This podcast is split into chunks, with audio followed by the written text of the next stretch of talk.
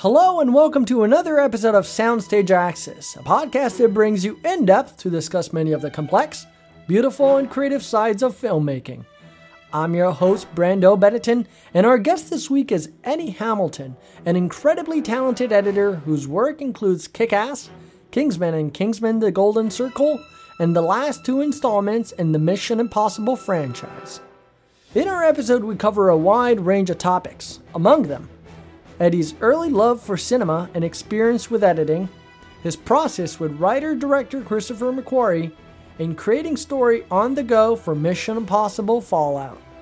So, without further ado, let's go to our conversation. Eddie, thank you so much for taking the time to talk to us. It's it's fantastic. It's a great pleasure. I thought we could start by asking you what is one of the earliest movie memory you can recall?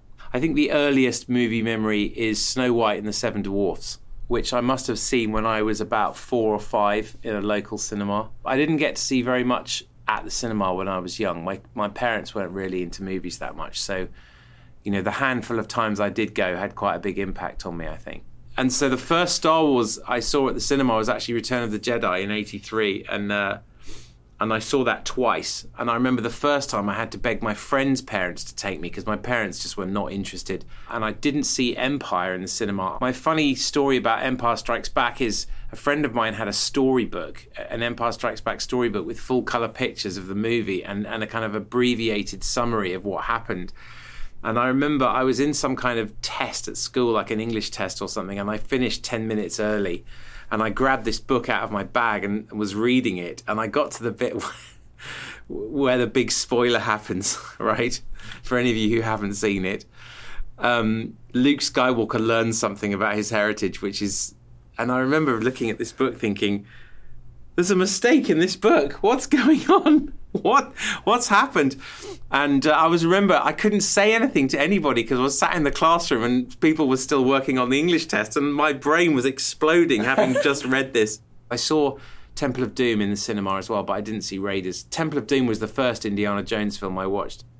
And I remember loving that. And I still have a very soft spot for it. I think the opening 20 minutes is like pure cinema escapism. Really ambitious technically groundbreaking filmmaking with beautiful cinematography and great acting and fantastic Spielberg sensibility. One thing that comes across, I think, is how excited you are about the art of editing yes. and, and how you consider it to be the best job. Quote, the way to do a film justice is to look at the raw footage and make the best sequence that exists out of that, which is a unique puzzle to that film only. Again, I love the concept you're keep bringing up of being the first person to see the movie yeah. come to life and the emotion of two shots yeah. stitched together. Could you talk about how much you feel like you've grown and how, how it is to see your work on the big screen and study that? You know, with, with maturity and life experience and technical editing experience, your approach changes dramatically. I think when I started out, there was a lot of instinct and bad instincts, I think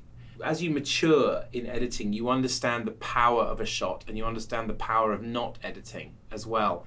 And I think it's something which you have to feel it, obviously for each for each sequence that you work on. But you know, having the confidence to to let a shot play is just as important as as making edits to kind of add energy and craft performances and quite often if if two actors are on fire on screen there's no need to cut at all and your your eye is kind of moving you're choosing the edit points by kind of moving your eyes from one bit of the screen to the other to look at the actors. Um, but then with action movies and suspense and things like that you the audience's eyes need to be drawn to very specific things in order for bits of story to land and so that's where editing and choosing to use close-ups and um, certain reaction shots from actors is crucial in order for story clarity to be you know unambiguous for the audience you know it's it's confusion is is such an enemy to enjoyment of a film and I'm very vigilant about making sure that the audience is never confused and, and listening to them if they say they are confused. In terms of how, how my approach to editing has changed over the years, my goal always was to edit as much as possible. It doesn't matter what it is, you know, even from sort of the age of 17 or so when I started, I would just take my VHS copies of different movies and, and make montage reels of all the best bits. And then I would go and film stuff on a little video camera with some friends and edit it together and it would be it would all be very rough and ready and and sometimes I'd even do little experiments where I'd try and edit in camera so I'd only film the little sections that I knew I needed and try to kind of create little movies in camera just to see if if that was possible. And then helping as many people as possible. I did a psychology degree, but I spent pretty much every day making student films and student TV. I mean, I would probably spend six to eight hours a day doing that, and maybe four or five hours a day studying for my psychology degree. And literally every single day, nearly seven days a week, I would spend making films and helping friends make films. And so all, all that experience, just watching movies endlessly. It's interesting when you watch a really good movie, you don't really notice the editing, it just works. And you you have to go back and re-watch good movies and actually force yourself to study the editing sometimes because if it's really good, you just get engrossed in the characters and the story, and you're just excited and thrilled again and again. You know, watching Aliens or Back to the Future or Die Hard or RoboCop or or you know, I love JFK for example. It's just a masterpiece. But any of those, I can easily just get drawn in and forget. So when you go back and you watch how they create suspense in Alien or Aliens or or how you know gun battles are filmed in Die Hard or whatever it is, you learn a lot about the power of an edit and about about the power of a close up and about the way to adjust the lengths of shots in a sequence so that you don't feel repetition. Mayday, Mayday, anyone copying Channel 9? Terrorists have seized the Nakatomi building and are holding at least 30 people hostage. I repeat, unknown number of terrorists, six or more armed with automatic weapons at Nakatomi Plaza, Century City. Attention, whoever you are, this channel is reserved for emergency calls only. No fucking shit, lady! Do I sound like I'm ordering a pizza? Even in a dialogue scene, you know, it's crucially important to to have variety of shot lengths to keep the audience engaged so they don't feel the kind of clockwork rhythm of edits unless that's the point. And I, I, think with, with a lot of experience comes a great understanding of, of the audience and how the audience interprets the the images of your film and and what they will take away from it. So you know you develop over time a very strong instinct of how the audience will react to the film if you choose a particular piece of music or if you choose to vary the length of a dissolve from a short dissolve to a long dissolve. What does that mean emotionally to the audience? Or if you cut the scene tighter what what does that give the audience? Or if you choose to play certain lines on other characters and when you choose to cut you know, understanding the, the emotional impact that that has on an audience, I think comes with experience. And so, you know, I'm always thinking about that when I'm working, you know, and, and luckily I've been very busy the last few years. So it's it's a daily skill that you polish. Like if you play a musical instrument, you know, you practice playing for sort of several hours a day, six hours a day, eight hours a day and it's the same with editing is if you're doing it 8 or 10 or 12 hours a day your instincts and your insight into the power of what you're doing is razor sharp you know? And it's it's very exciting. You know you you don't stop learning but you you feel a greater sense of confidence in your own opinion i think based on the kind of many many years of experience that you have which is which is exciting. And when you start out you just don't have any experience to back up your gut feeling about things, you know. So that's probably how things have changed over the years.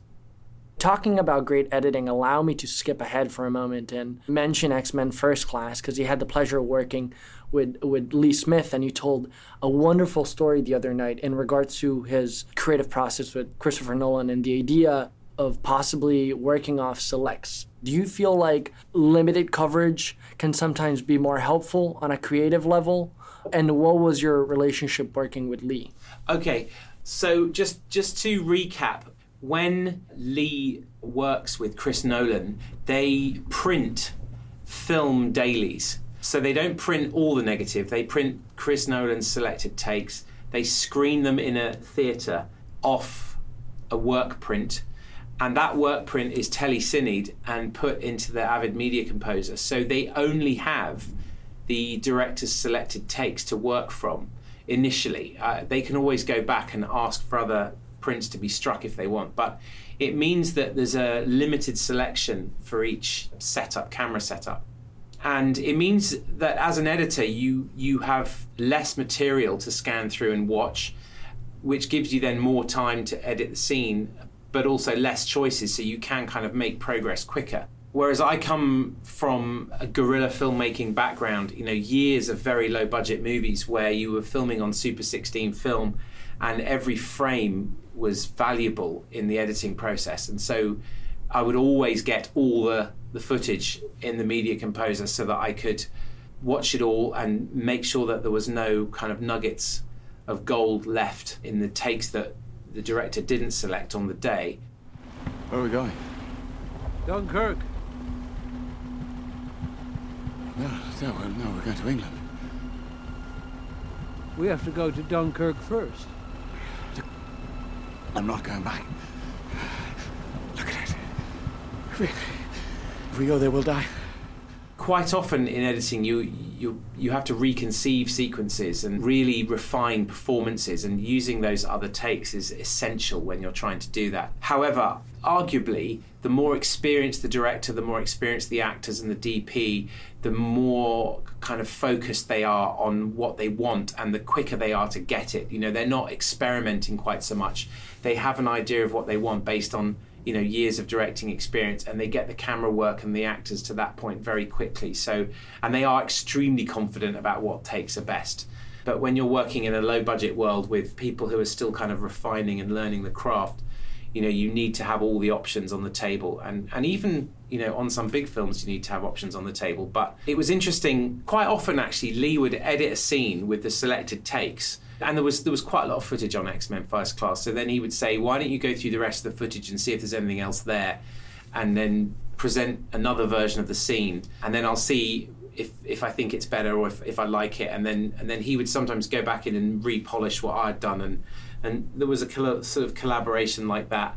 I would tend to take some of the works in progress and polish the sound up quite a lot and work on the temp music and all that kind of stuff. But we worked on certain sequences, like there were bits of the film that I'd worked on, there were bits of the film that he had worked on. But sometimes I would go to Matthew Vaughn's house and work. And I'd be working on bits of the film, and sometimes Lee would. I mean, it was it was a very kind of open, fluid collaboration. But I was very grateful for that opportunity because it was really the first big studio film that I'd worked on. And Matthew said to Lee, Would you mind if Eddie came along and worked on the film as well? Because I'd just finished doing Kick Ass with Matthew Vaughn. And Lee very graciously said, Sure, yeah, Eddie can come along. And I, I learnt an enormous amount from him and from his trusty associate editor, John Lee.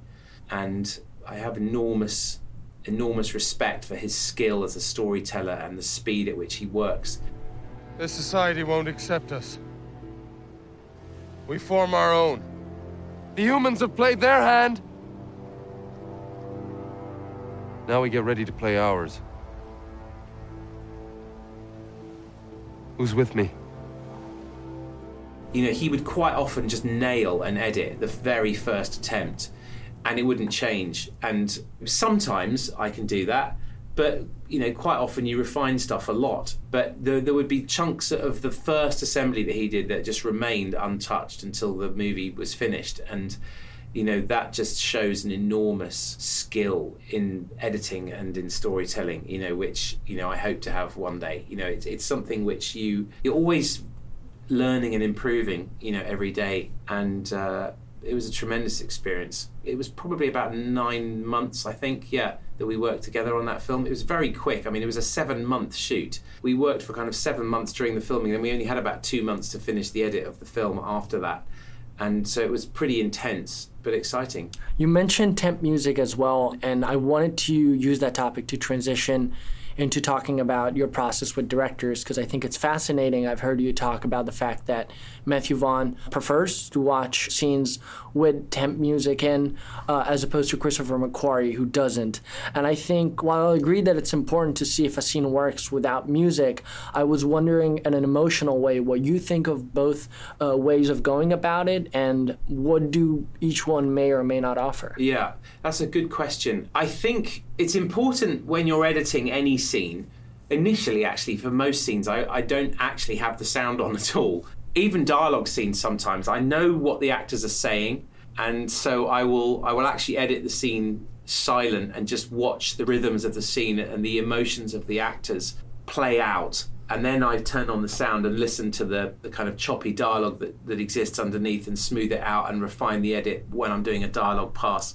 And then I'll dial in some sound effects and Atmos tracks to kind of act as a bed in the scene. And Chris McQuarrie loves to allow the scenes to live or die on the merits of the drama and the pressure and the suspense inherent in the scene without relying on music. Whereas Matthew, he has a pretty good idea of the kind of music that he wants. And I do, having worked with him for years and years. And so I can normally put music on that I know he will probably like.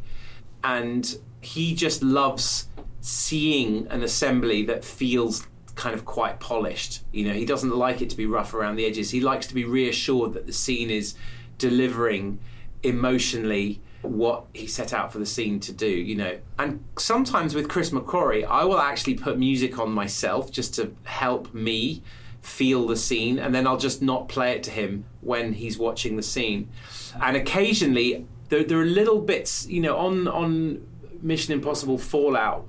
Lorne Balfe had written two to three hours of music. He had written suites uh, and, and varieties of the same suite sometimes a suite would be kind of seven minutes, and then he would do it with a slightly different orchestration. Then he would do it with kind of more strings. Then he would do it with more synths or something. So we'd end up with with quite a lot of of kind of musical sketches which we could listen to and put into the film. And when I heard when I would listen to his music and I heard something that I think would work at a particular point in the point in the movie, I would either go, I'm going to try that for this scene when it's eventually filmed, or I'd just stick it on the scene and just see how it felt. And then occasionally Chris would go, what do you think about music for this? And I'd be able to switch on the music and play it and go, well, this seemed to work. And this is something that Lorne wrote, and it seems to have the right energy or it seems to have the right intensity or the right emotion for this moment. You know, it, it will, it, it doesn't fight the dialogue or it keeps the audience on their toes or it's building to a huge climax, something like that. And there are moments in the film where we found very good uses of music which actually stayed pretty much till the to the end of the of the process. I mean, a lot of it changed, but there were there were one or two places where you know you felt it was right, and the organic evolution of the creative process tested it and tested it, and it keep it keeps withstanding all the tests of the audience, and eventually kind of made it through to the finished film. What do you see? Someone who wants to know what the fuck is going on. I see a young man with potential. A young man who is loyal who can do as he's asked, and who wants to do something good with his life. If you're prepared to adapt and learn, you can transform. Only in this case, I'm offering you the opportunity to become a Kingsman. A tailor? A Kingsman agent. Like a spy? Of sorts. I, I think music is quite often half of the cinema going experience and I really can't think of a great film that doesn't also have a great score. You know, I think I think it's they go know, hand in hand. They go hand in hand, and any number of movies you could watch with no music and just not feel anything. I've been listening to this amazing podcast called The Soundtrack Show, which I highly recommend if none of you have heard it. It's only started this year, so they, have only done maybe 15 or 20 episodes, so it, you can catch up very quickly and the host David W. Collins is a composer and an actor, and he's extremely articulate about the science and the history of of music in human art. you know, in human creativity, but then especially about film music. And the last couple of episodes of the podcast were about the music that Bernard Herrmann wrote for Psycho and how that film would be unwatchably flat without the incredible score that puts you in an emotional state throughout the film to be completely engaged you know? So music is enormously powerful and one of the things that we did on fallout to address notes on the pace of the film towards the beginning was was rescore it a couple of times to try different approaches to the score. And when we found the right tempo and the right orchestration for a cue the audience then would not feel the length of a scene. You know, they would be engaged with the scene. There are some times where we recut sequences, but surprisingly, many times we rescored certain sections, and then people found that they they were engaged correctly. You know, it's a big challenge because Fallout is a very long film. You know, I think it's two hours twenty three, something like that, without credits. And so to keep people engaged for that length of time is a, is an enormous challenge. I personally quite like long films. I quite like getting lost in long films, you know, in, in ambitious epics. But we've all seen movies that are 90 minutes that feel like an eternity, you know, and we've seen movies that are three hours that fly by. The longer the film is, the, you know, it's incredibly difficult to keep the pace of the film accurate and right as you're watching it, you know, constantly from the beginning to the end. It really requires a lot of a lot of care and attention and love on every shot in the film quite frankly and then all the transitions and then and then the, the, place of the music and the kind of the music in the kind of music in order to make everything feel correct you know when you're watching it when you're young and you're watching movies they just feel like they've always been like that you know but it's thousands and thousands of hours of work from hundreds of people and a massive evolution from the first assembly of a film, which is all, almost always unwatchably bad. Even Michael Kahn will say that. You know, it's normally a very depressing experience for everybody watching the first assembly of a film, but then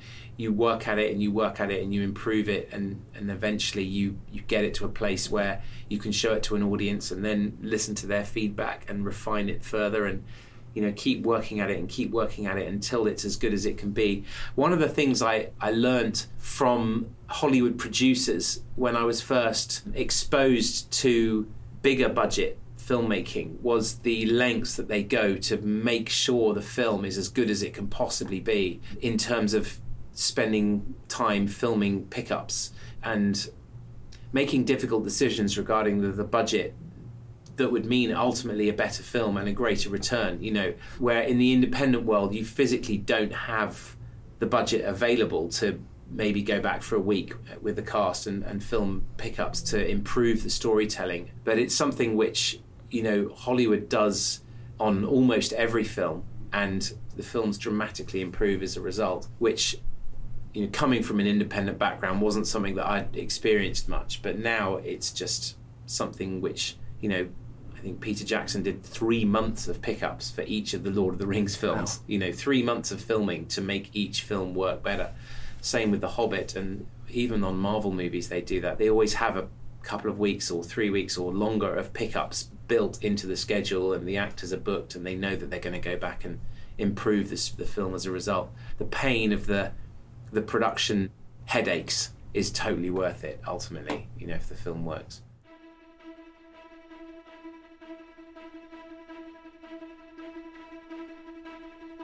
Allow me to transition into your work on, on Mission Impossible, both for Rogue Nation and, and Fallout. And I wanted to start off by asking you about your creative collaboration with, with Chris McQuarrie.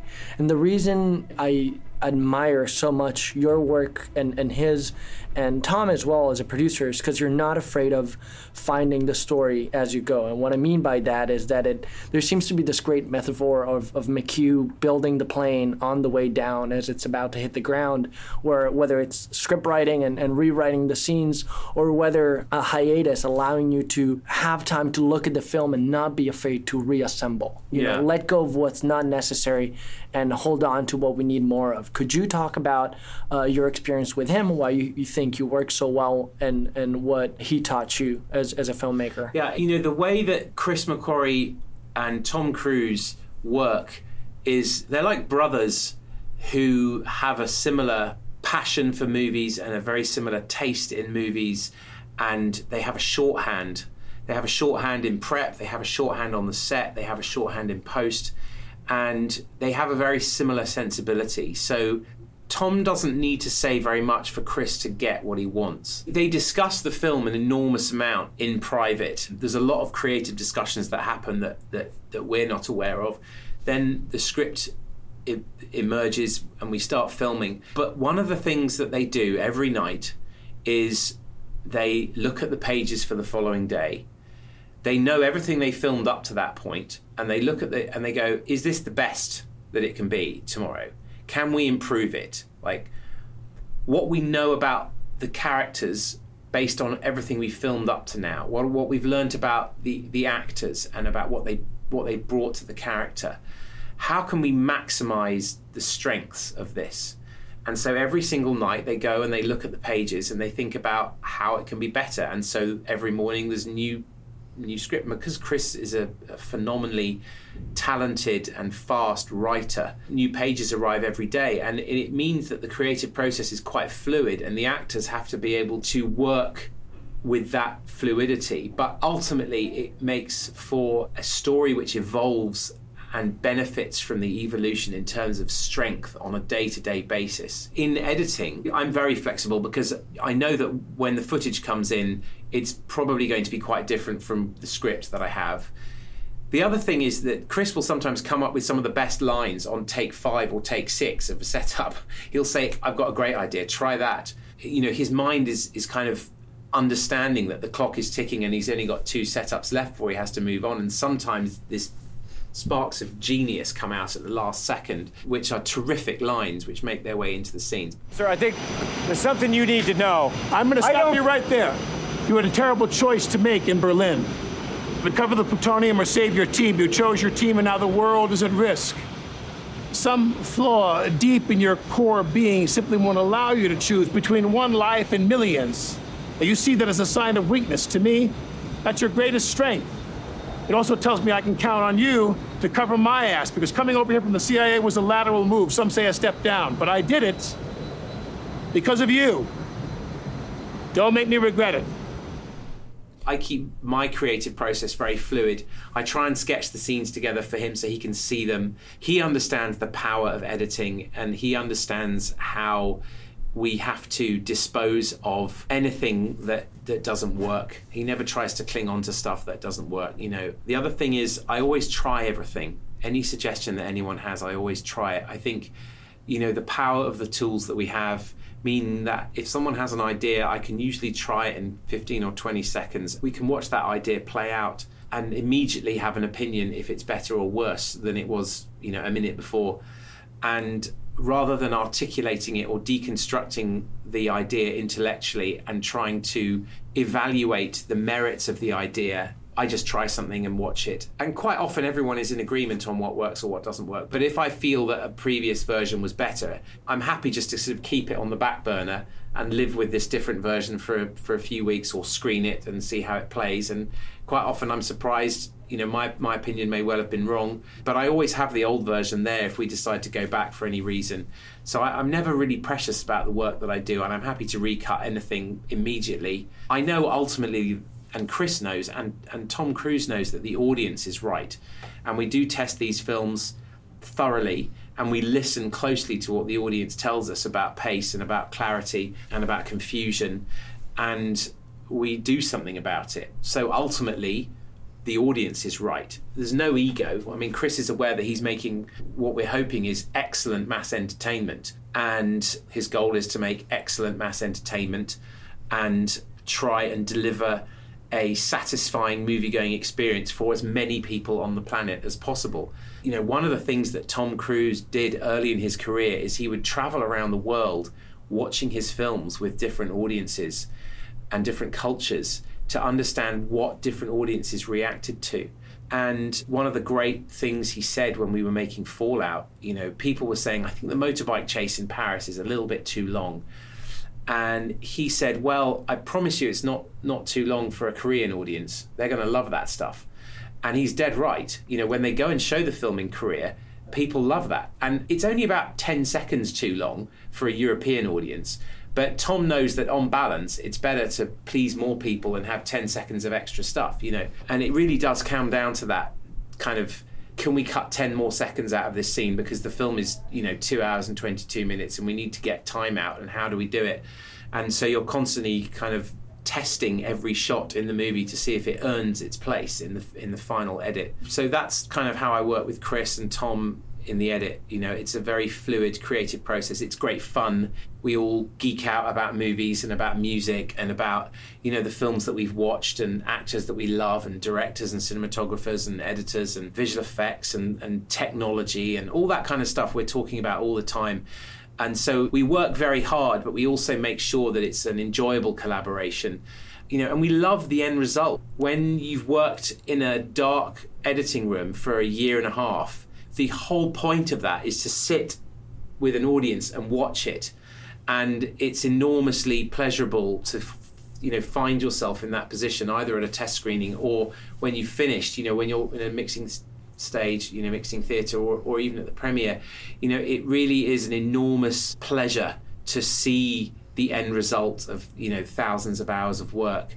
And then to know that, you know, maybe people around the world will enjoy it and maybe enjoy it for many years to come, which is obviously the holy grail of a great film is around the world now millions of people are watching Jaws, millions of people are watching Raiders of the Lost Ark, maybe millions of people are watching a Mission Impossible movie. But you know, um, that's that's really what you dream of. You know, when you're working in the industry, I think is is having played a part, a small part in a film that may stand the test of time and entertain people for many decades. You know, I know Mission Impossible was made over 20 years ago and people are still watching it. So you, you hope that films that you work on today may still may stand the test of time. You you pour your whole heart and soul into every frame of the film with that goal in mind. But you know, making good films is incredibly hard, and clearly not everyone succeeds at it all the time because it is so difficult. And uh,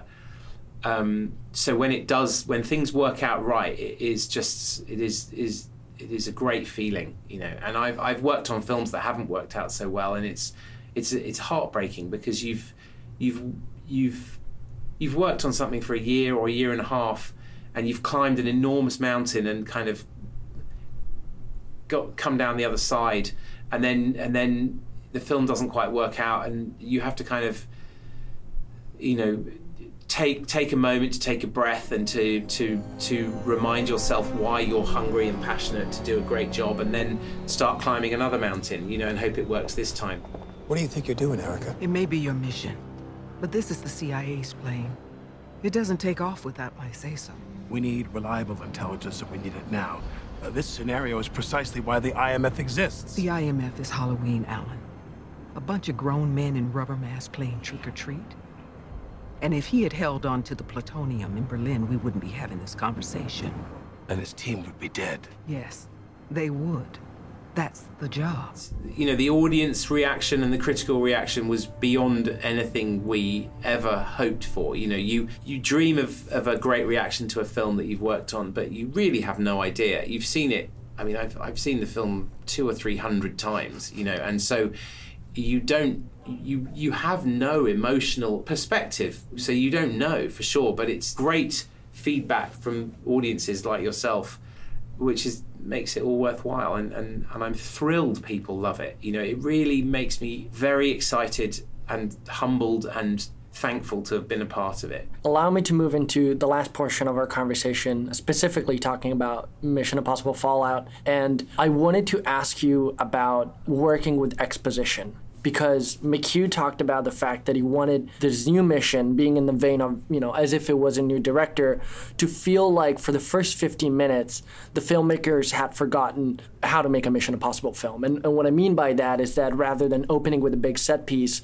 we have dream sequences, we have losing the plutonium, and in addition to that, we have the mission, which is a trope of a Mission Impossible film. You need to accept a mission. So I was wondering on your end, how is it working with a movie that is front loaded? Loaded with exposition? And what is the challenge of keeping the audience engaged? It, you know, to be honest, it was a, it's a huge challenge. We did get a lot of notes from people saying that the film could have been tighter at the beginning, and we looked at the opening of the movie a hundred times and, and kept refining it and removed some great little sections from each scene that, that McQ loved um, that we had that had to go because we were trying to get it as tight as possible but as emotionally accurate. So you have to leave moments for the suspense and for the action to play out so it's not confusing and the emotion of each moment by moment through the scenes so that the audience can feel it and, and feel the weight of the pressure on, on Ethan and the team. So, you know, that was a place where we looked carefully at the score and it came down to what graphics are on the screen during the mission, the voice of the mission. We tried all kinds of voices. You know, we tried. Alec Baldwin did a version of the mission, but people would watch it and go, "Hey, is that Alec Baldwin?" And in the end, Chris McQuarrie had done all the iterations of the mission because we kept rewriting it um, to try and make it as concise and as accurate as possible. And people go, God, that mission is like just an exposition dump. You know, it's really tough. But every single thing that's in there does pay off later and, and we, we need to set up certain things there because we don't have time to set them up anywhere else. You know, we needed to set up the smallpox and things like that in in the opening mission briefs. So when at the end when they're driving to Kashmir, Ethan can go, "Hey, smallpox." Good evening, Mr. Hunt. The anarchist Solomon Lane. Since you captured him two years ago, his absence from the world stage has had unintended consequences. His syndicate of rogue covert operatives continues to wreak havoc around the globe. The CIA's Special Activities Division has relentlessly hunted Lane's elite network of hostiles, but many remain unknown and at large. The remnants of this extremist splinter cell refer to themselves as the Apostles. Your mission, should you choose to accept it, is to prevent the Apostles from acquiring plutonium using any means at your disposal. If you or any members of your IMF team are caught or killed, the Secretary will disavow any knowledge of your actions. Good luck, Ethan. This message will self destruct in five seconds. The, the movie structurally was never reconceived the original pitch that McQ had about the dream, and then Ethan waking up, and then him, you know, losing the plutonium, and then having to do a kind of traditional Mission Impossible sting to find a crucial piece of intelligence was always there. It was just a case of, you know, making it as concise as possible. I think the scene in the hospital that you referred to, where Benji takes his mask off, I think in the movie now it's like five minutes or six minutes, and it, you know it started off as a twelve minute scene, and then we got it down to eight minutes, and then we got it down to six minutes. I think that's the length that it is now, and I think we managed to keep everything in there. But I swear, there's not the shots. Literally, they can't be any shorter and still have emotional coherence, you know.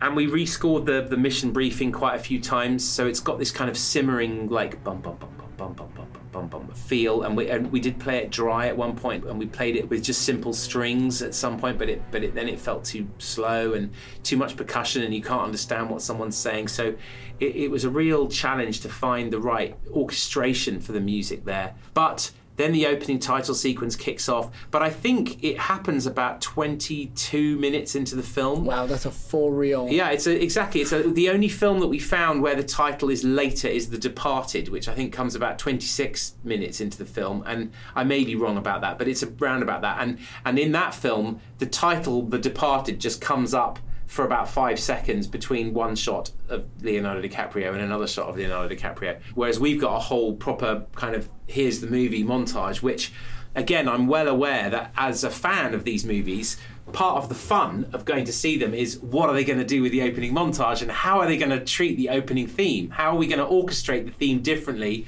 to how Hans Zimmer did it or how Danny Elfman did it or how Michael Giacchino did it, you know, or Joe Kraemer. You, you're like, what are they going to do this time? You know, how are they going to make it sound like cool and different? And so I know that people are buying a movie ticket to, to get that experience, so we're never going to shortchange them of that. And then it was just a case of trying to get them into the, the Grand Palais as quickly as possible. Interestingly, the the halo jump scene originally we had even less set up for and people just didn't understand it why they were jumping in and then so we added we actually added the lines where Ethan says this this plane is posing as a commercial airliner so we can jump into Paris undetected which kind of explains why you know they, they've got very little time to get down to the palais and, and why they're jumping out of a plane and landing on the roof rather than just getting an Uber, you know, and walking in the front door. This plane is posing as a commercial airliner so we can jump into France undetected. The widow's meeting Lark at the VIP lounge at midnight. And I assume his identity. Make contact with the widow. She takes us to the package. And then there was a very large, exciting action set piece once they got inside the, the Grand Palais, where they got trapped in these metallic walkways, these sort of trestles above, right in the roof of the palais, and they couldn't figure out actually how to get down to the to the dance floor. And Ethan had to kind of crawl out along these wires which were supporting lights and then and then try and engineer a way that he could swing down. And some of those shots are in an early trailer. You can see Ethan swinging with Henry Cavill's character Walker kind of on the cable.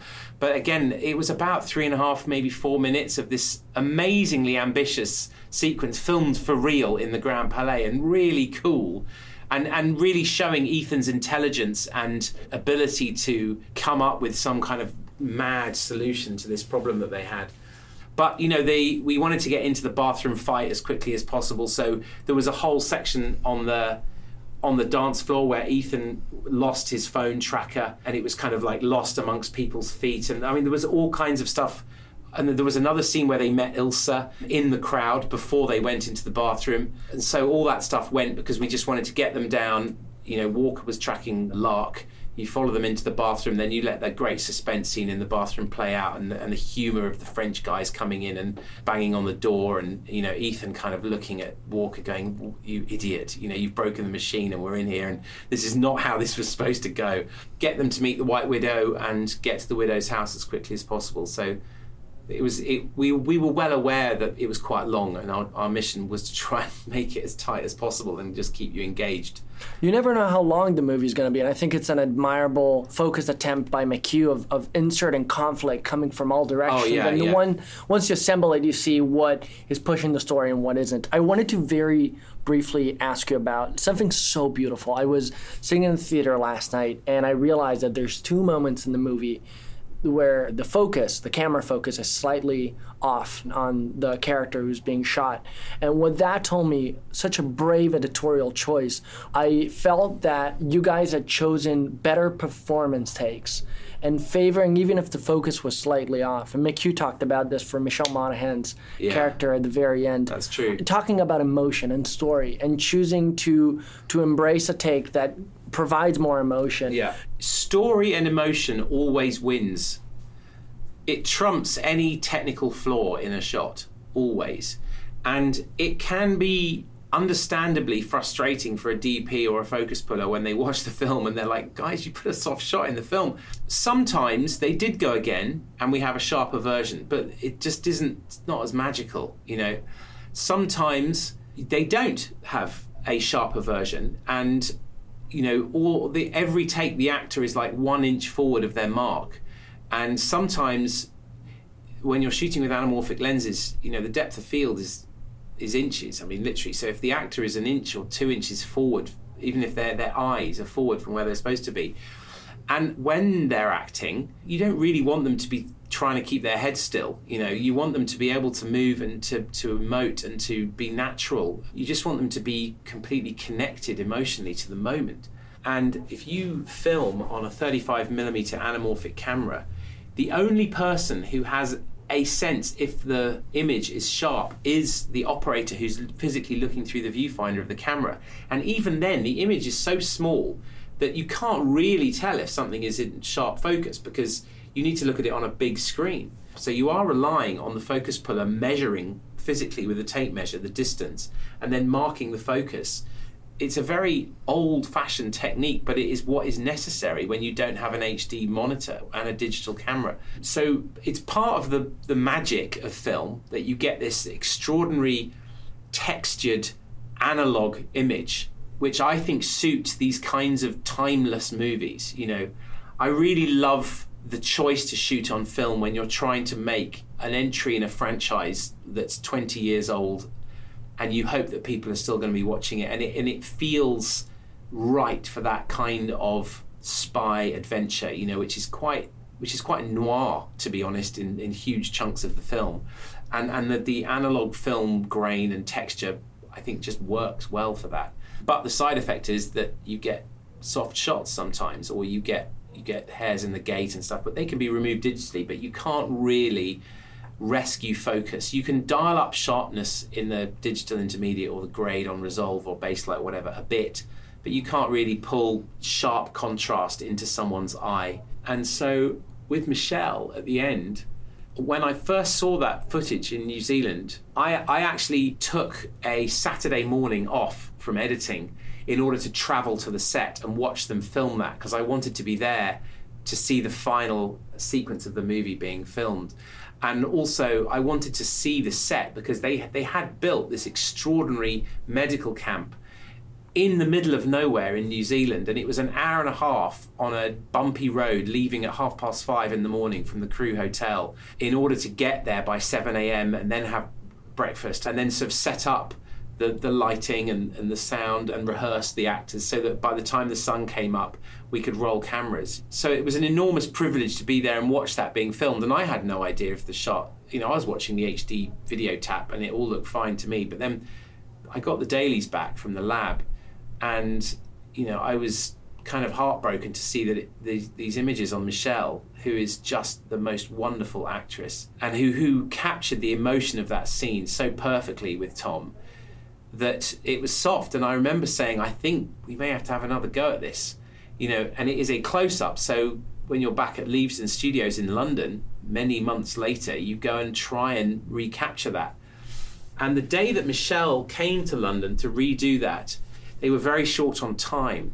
And there was some footage that had been filmed of Tom Cruise and Henry Cavill hanging in the helicopters at the end and some of the special effects rigs were very complicated and stuff took longer to film so they had a lot less time with michelle at the end of the day and i remember i brought my laptop to McQ and showed him all the takes of michelle that we'd got in new zealand and he's like yeah that's definitely the best stuff and I think we're going to live with it because it's brilliant. And I, even with Michelle being as brilliant as she is, one, we haven't really got time, and two, I don't want her to be under pressure to have to deliver this emotion in an hour or half an hour, whatever much we've got. And we still have to do a dream sequence. And actually, they were going to do something where she kind of steps out of some darkness and then Lane appears behind her and Chris was saying, oh, I think uh, it's a bit lame. I get actually, do you know what? We've got the Grand Palais lighting rig over there. Bring me those lights quickly. Set them up. Let's go. Let's go. Let's go. And so we managed to get this this eerie image, this silhouette of Ethan walking out of the lights, and then a reverse shot of Michelle Monaghan. So that's how that ended up. And we just embraced the fact that the emotion of that scene with her at the end was amazing, and we probably weren't going to get it better. We weren't going to nail the emotion of that scene again it may be in focus, but it probably wouldn't have been as good. But to be honest, any of you filmmakers out there who are wondering about this, you know, emotion and story always trumps, you know, technical quality of a shot. And every film has soft shots in it. And the reason they're in there is because it's the best take. Yeah. You know, and it's the right decision to make. Feeling the emotion of the scene and it's fine. It's yeah. fine. There's so much I we could talk about, but I can't thank you enough for taking the time to break down your work and your creative process. Eddie, thank you so so much for joining us. It's a pleasure. Thank you for having me. And there you have it, folks. I would like to thank Eddie for sitting down with us and sharing these stories with such excitement. Also, a big thank you to Eric Boss and the hours he puts in to mix these conversations. If you like the podcast, please take a moment to rate, share, and subscribe. We appreciate all the love and want to continue bringing you new episodes month after month. Thanks again, and stay tuned for upcoming episodes. I'm Brando Benetton, and you have been listening to Soundstage Access.